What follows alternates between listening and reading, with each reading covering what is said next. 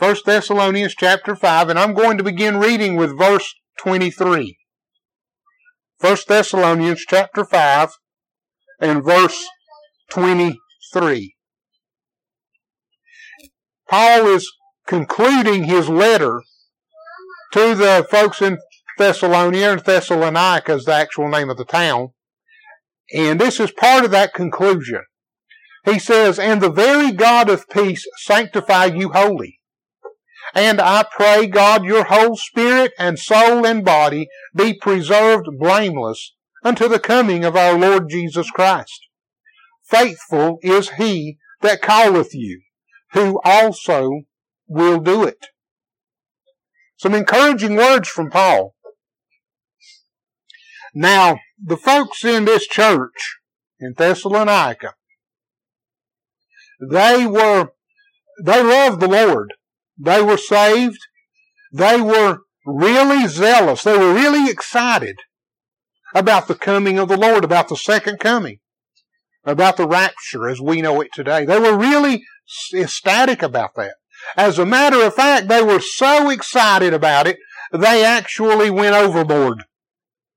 They went overboard badly. And in some cases, we could say that they took their liberty to worship and they, they actually went so far overboard with it, it actually caused them to sin, to go against God's will. So we can summarize 1 Thessalonians this way, that God gave His people specific behaviors to embrace while they waited on the Lord's return. And He gave them this, Paul gave them this message for one reason. And first we see that in chapter 4 verses 3 through 8, they talked about sexual purity. Because there were some folks in this church that believed that they, they jumped on this bandwagon. I'm saved and I have liberty to do whatever I want to do in life. So if I want to go out and be sexually impure, sexually immoral, I'm saved. It's okay. Well, Paul brought a message in chapter 4 verses 3 through 8 against that, trying to correct that. Then it was one of brotherly love. Some of the folks in this church had become selfish and they had become self-centered. And they, they felt like because they were saved that it was all about them. They, they, they lacked some maturity. Then there was personal independence. You've all heard that famous verse that gets taken out of context so much that if you don't work, you don't eat. That's in the Bible. That's in First Thessalonians.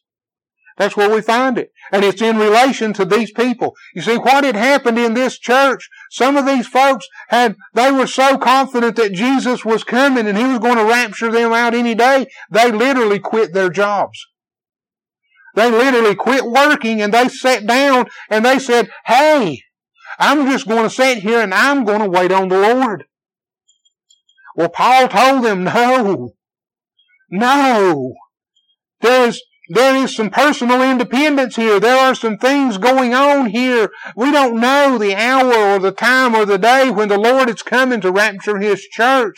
So in doing so, you know, go on with your lives. Go work. Take care of your families. Be who you're supposed to be. Be moral. Love one another. Take care of each other. He goes on to speak specifically to the rapture in chapter 4, verse 13 through 5, verse 11. Those verses are all about Paul explaining the rapture of the church. He also from chapter from 5 from chapter 5 verses 12 through 22, he talks about respecting leaders. He talks about loving all people. He talks about rejoicing. He talks about prayer. He talks to them about thankfulness and sincerity in public worship. He gives them some expectations of what God needs from them and wants from them as they walk in a Christian life. But we see in our passage today that God also, Paul also gives them some words of God about peace. About peace. And when we're talking about peace, we're also talking about sanctification. If you notice with me in verse 23, and the very God of peace sanctify you wholly. Those two words, peace and sanctify, they go together. And I don't know if anyone's ever talked to you about sanctification, about what it means, but sanctify means to be set apart. When you were saved as a Christian, if you're saved this morning, when you were saved as a Christian, you were set apart for God's work. You were set apart to be someone special in God's world, in God's work, in God's will. And you still are set apart for that very purpose today. God, the way that you have managed your life, whether you've made mistakes or bad decisions or whatever it may be in life, that does not change God's will for you. And I want you to understand that this morning. And I'm a testimony of that. If anyone could have lived a life that would have changed God's will for them, it would have been me. But I stand here this morning as a testimony of how great and gracious a God that we serve because He didn't change. He didn't change. I may have failed him, but he didn't change. You may have found yourself in a spot where you have failed God, but God hasn't changed. He wants, he still wants you to know that you are set apart. And he wants you to find peace in that. And that's the words of Paul this morning to the church in Thessalonica and to you here. And to the whole church throughout the world this morning. It doesn't matter what they have done in their lives. God is there with His arms wide open, just like He was for the prodigal son, the picture of the prodigal son when the father ran to the road to meet the son and he flung his arms open and he greeted him. That's the way God is today, ready to greet any, each one of us. And all of us.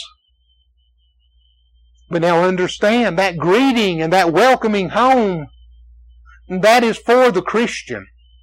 That is for the individual who has given their heart and life to Jesus. The one who has been saved, as we call it. The one who has bowed before God and asked Him to ask them, ask God to forgive them of their sin and to accept them into His kingdom, to save them. And that salvation is still freely given today. You can't earn it. You can't buy it. You can't be good enough to deserve it. You can't be so bad that it's not going to be available to you.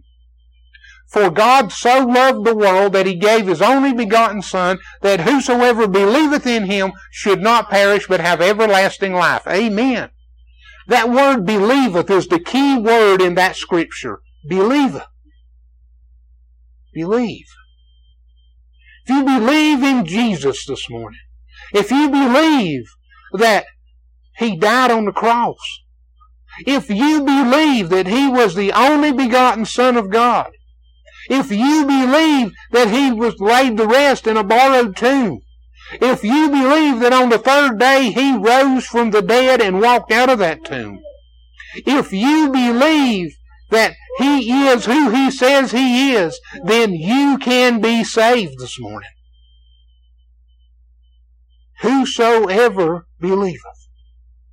And if you, if you haven't done that in your life, if you haven't accepted that, if you haven't called upon Jesus to save you and to, to write your name in the Lamb's Book of Life, to forgive you of your sin, then this morning I want to invite you to do that before we leave, before we, as we close this service this morning. But if you have, I want you to know that these words that Paul are talking about here in, in Thessalonians, they are for you this morning. Either Jesus is calling you to salvation, or He is calling you to come back and to understand that you are set apart and to embrace that and to find peace in it. So how do we find that peace? That's the question. How do we find that peace? How do we know? How do we know that we have that peace? How do we know that we are there and, and that we should be embracing that peace and there's not anything more? Well, there's some things I want you to think about. First, we know that we are set apart when we are totally submitted to God. In verse 23, and the very God of peace sanctify you wholly. The very God of peace sets you apart wholly and totally. You can't sanctify, you cannot, God can't sanctify you if you are refusing to submit to Him. When we talk about God setting us apart, we have to be willing and we have to submit to God. We have to submit to what He wants in our life. We have to submit to that calling. Now, we may have been saved. Our name may have been written in the Lamb's Book of Life, but when God started setting us apart and started sanctifying us to do His work in His will, we may not have submitted. We may have been scared, and I understand that. There is nothing more frightening in the world today and in the time that we live in than for God to really get a hold of your life and, and you understand that He wants to do something in your heart and He wants to do something in your life. It's frightening. It's frightening.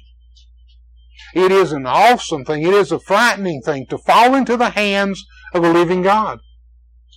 And that's what happens when He wants to set us apart we have to be submissive to it. We can't be obedient to God if we aren't submissive to Him. We can't be obedient to Him if we are not submissive to Him. So it comes down to the point of us saying, Yes, Lord, here I am. Here I am in all of my failures. Here I am in all of my faults. Here I am in all of my weaknesses, in all of my fear, in everything that there is about me. Here I am in all of it. But inside of all of those things, I'm going to submit to you because I have faith in you. That's a big key word here. When we're talking about being set apart is faith faith in God. Now we can have faith in Jesus that He that, that He saved us. We can have faith in Jesus that He's taking care of us. We can have faith in Jesus that He's secured our soul. But when He asks us and leads us to step out and to do something really, really different, Where's our faith? Do we believe that He is going to empower us? Do we really trust Him to empower us? He will. We should. Because He has said that He will. Well, we we know that we're set apart when we totally submit to God now, but do we also know that we're set apart when we know that our character is seasoned with godly quality. Seasoned. Now, that's a, that's an interesting word. Now, you know what it means to season something. When, when we're cooking, we season, we'll use salt or spices, we'll season it. It zests it up. It gives it some individual character and flavor. That's what happens when we are seasoned in the quality of God's character. Mark chapter 9 verse 50, Jesus says, Salt is good, but if the salt have lost its saltness, wherewith will ye be seasoned? Have salt in yourselves and have peace one with another. So when we are saved, we have the sea, we are known as the salt of the earth. We are the ones that, that God works through to reach others. That seasoning that you have in your life is the experience that you have in life. Now think about that. Think about all of your experiences. The good, the bad, and the ugly. They all count. Those experiences in life are the seasoning of your life. Those are the things that God wants to use through you to reach other people. And in doing that, He wants you to love other people. He wants you to love yourselves. He wants you to love Him.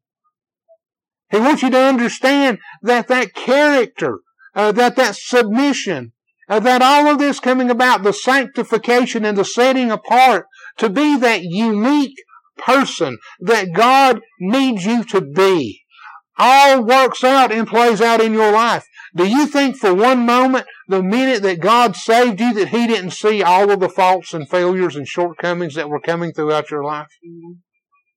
He saw them. He knew them. But you know what He said? It may not be, they may not want to handle things exactly the way I want them to handle them, but I can use it. I can use it. It's called grace. It's called grace. There is perfect grace. Perfect grace is that situation when we, from the very beginning, we follow God in step one, two, three, four, right through life exactly as He laid it out. And then there is what's called provincial grace. Provincial grace is God taking us as we are and working with us to accomplish His will through our imperfections, through our faults, through our failures.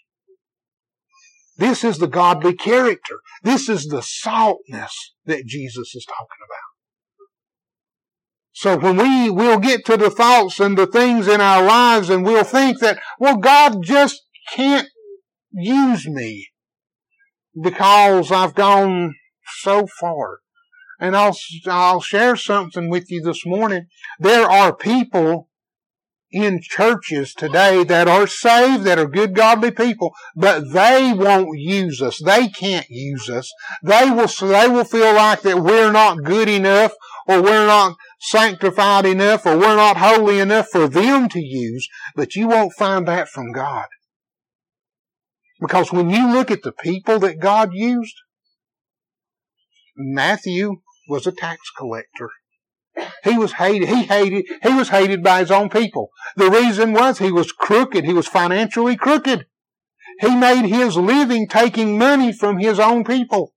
He stole and he deceived from his own people. He embezzled from his own people. John, the apostle John, he was, he was high tempered. He was hot tempered. Peter, we know a lot about Peter. We know about his shortcomings and his failures. The apostle Paul was a murderer. The apostle Paul literally, when he was known by Saul of Tarsus, or as Saul of Tarsus, he literally hunted down Christians and he killed them.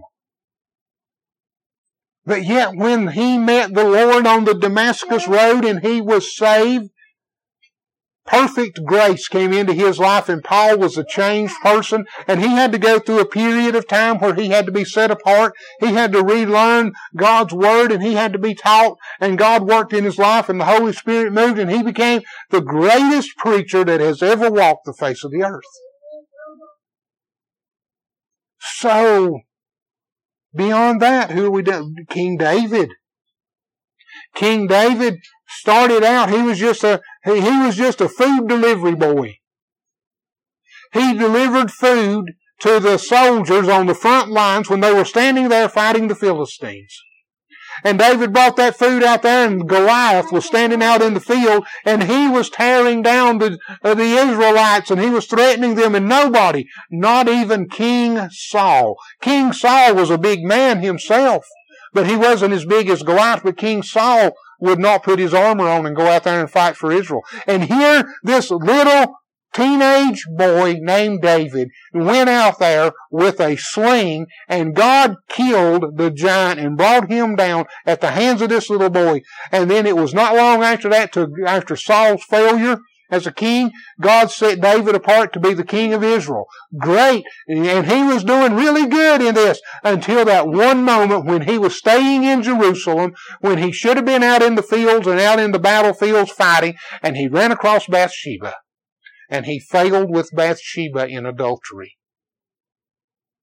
And then, on top of that, he had Bathsheba's husband killed. to try to cover it up.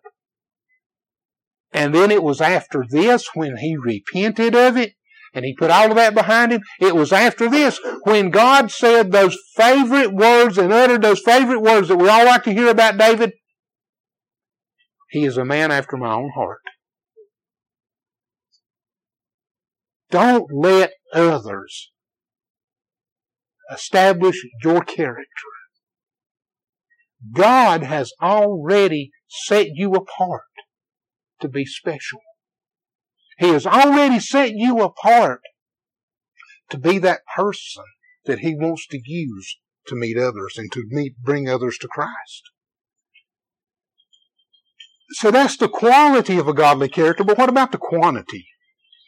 The quantity is the amount of it that we have. It's spoken of very clearly right here. Again in verse 23, I pray God your whole spirit and soul and body be preserved blameless unto the coming of the Lord. Body, spirit, and soul. That's who you are. No more and no less. You're comprised of three qualities.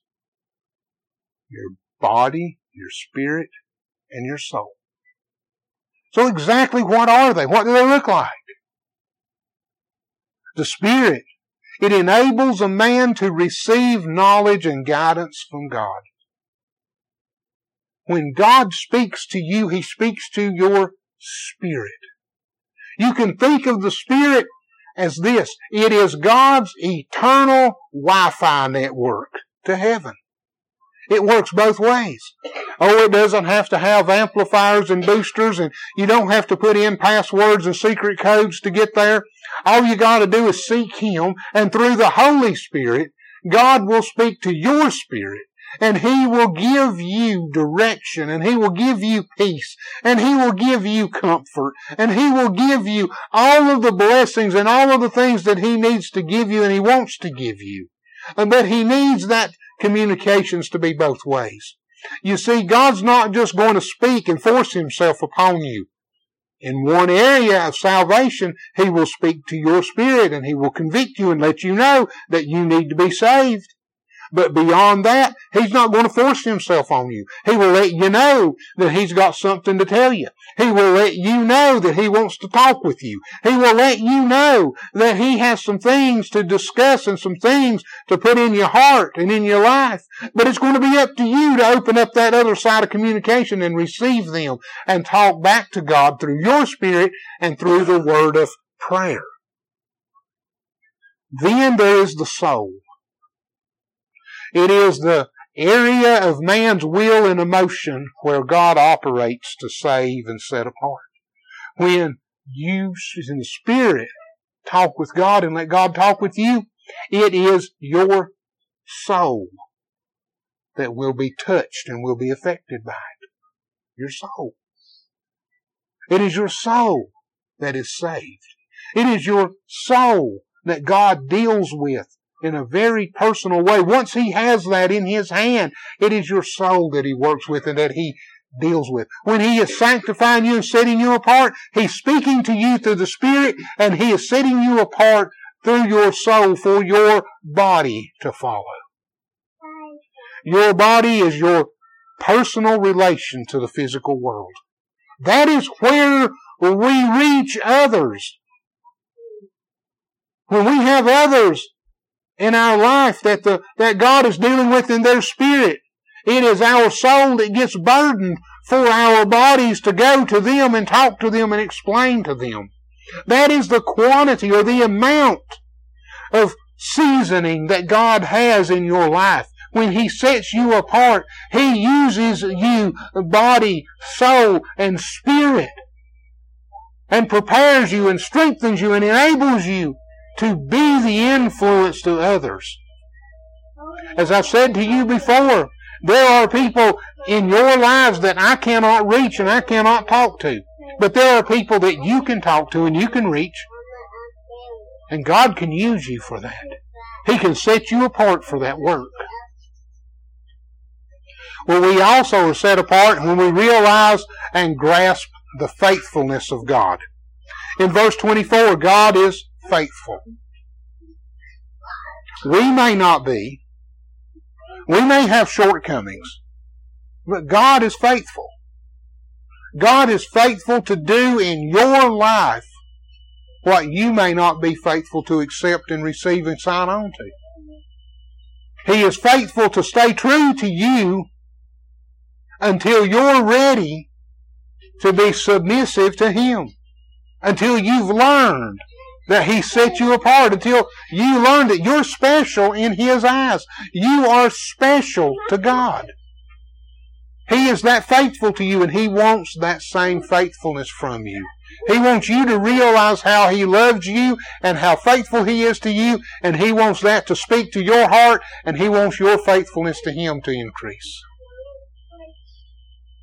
Also, we grasp the fullness of God.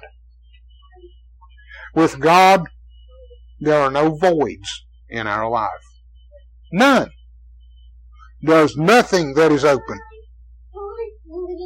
He says, Faithful is he that calleth you, who also will do it.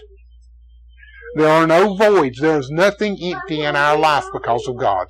We may feel like we're empty in other areas of life. We may look for to be filled in other things. We may look to be filled in, in some worldly things in our life. We may look to be filled in some things that God can provide for us that maybe we don't see as God. Do you realize a relationship between a husband and a wife is a godly relationship that he can provide and he can fulfill? Do you realize that having the job that God wants you to have is a blessing from God? It is a fulfillment from Him. It is a faithfulness from Him. Do you realize that having the car that God wants you to have is a fulfillment from Him? It's a faithfulness of Him. Uh, there are things like that that we don't see as being God fulfill, making a fulfillment and faithfulness in our life, but they are. They are very real. And it's very much God. And we need to learn to grasp that fullness of God. We need to learn to grasp onto everything and give God credit for everything that is good and take responsibility for everything that isn't and repent of it and have God make it right and become fullness in our life. Because that's what He wants. That's what He wants from you. That's what He wants from me. God establishes every part of the Christian walk. Not just one or two steps, but in the entire path he establishes. It's very true, in closing, it's very true to say that we are set apart as God's children at the moment we're saved. If you're not saved this morning, understand that God wants you to be. God wants you to know Him. He wants you, He wants to know you as one of His children. What God has given you today is a very sincere look at what he expects from his children. So here we are. What are we going to do with it? What are we as individuals going to do with what God expects from us? Are we going to meet Him where He's at? He's standing there with His arms wide open saying, Come back. Here I am. Come. Are we going to meet Him there? And are we going to start seeing ourselves as being set apart? Or are we going to allow ourselves to be deceived and set back farther and farther away from Him? Because the devil doesn't want you to see that this morning. The devil does not want you to see how much God loves you. And the devil does not want you to see how far, how much he's standing in the way of you and God. But God's saying, go around all of that. Look beyond it and look to Him. Let's pray. Heavenly Father, thank you for your word. Thank you for these ladies and them. They opening. They're opening their home uh, for the preaching and teaching of your word. Thank you for everything that's said and done this morning. And Lord, I pray that they can find some encouragement and some strength to know that they're set apart for you. And Lord, if there's one that's not saved, I pray that they will come to know you, they will come to call upon you, they will come to seek you before it's eternally too late. And Heavenly Father, be with these ladies throughout the rest of the day and the week and return them again next week to continue as we as we delve into your word, as we bring come closer to you and allow you to come closer into our lives. In Jesus' name I pray. Amen.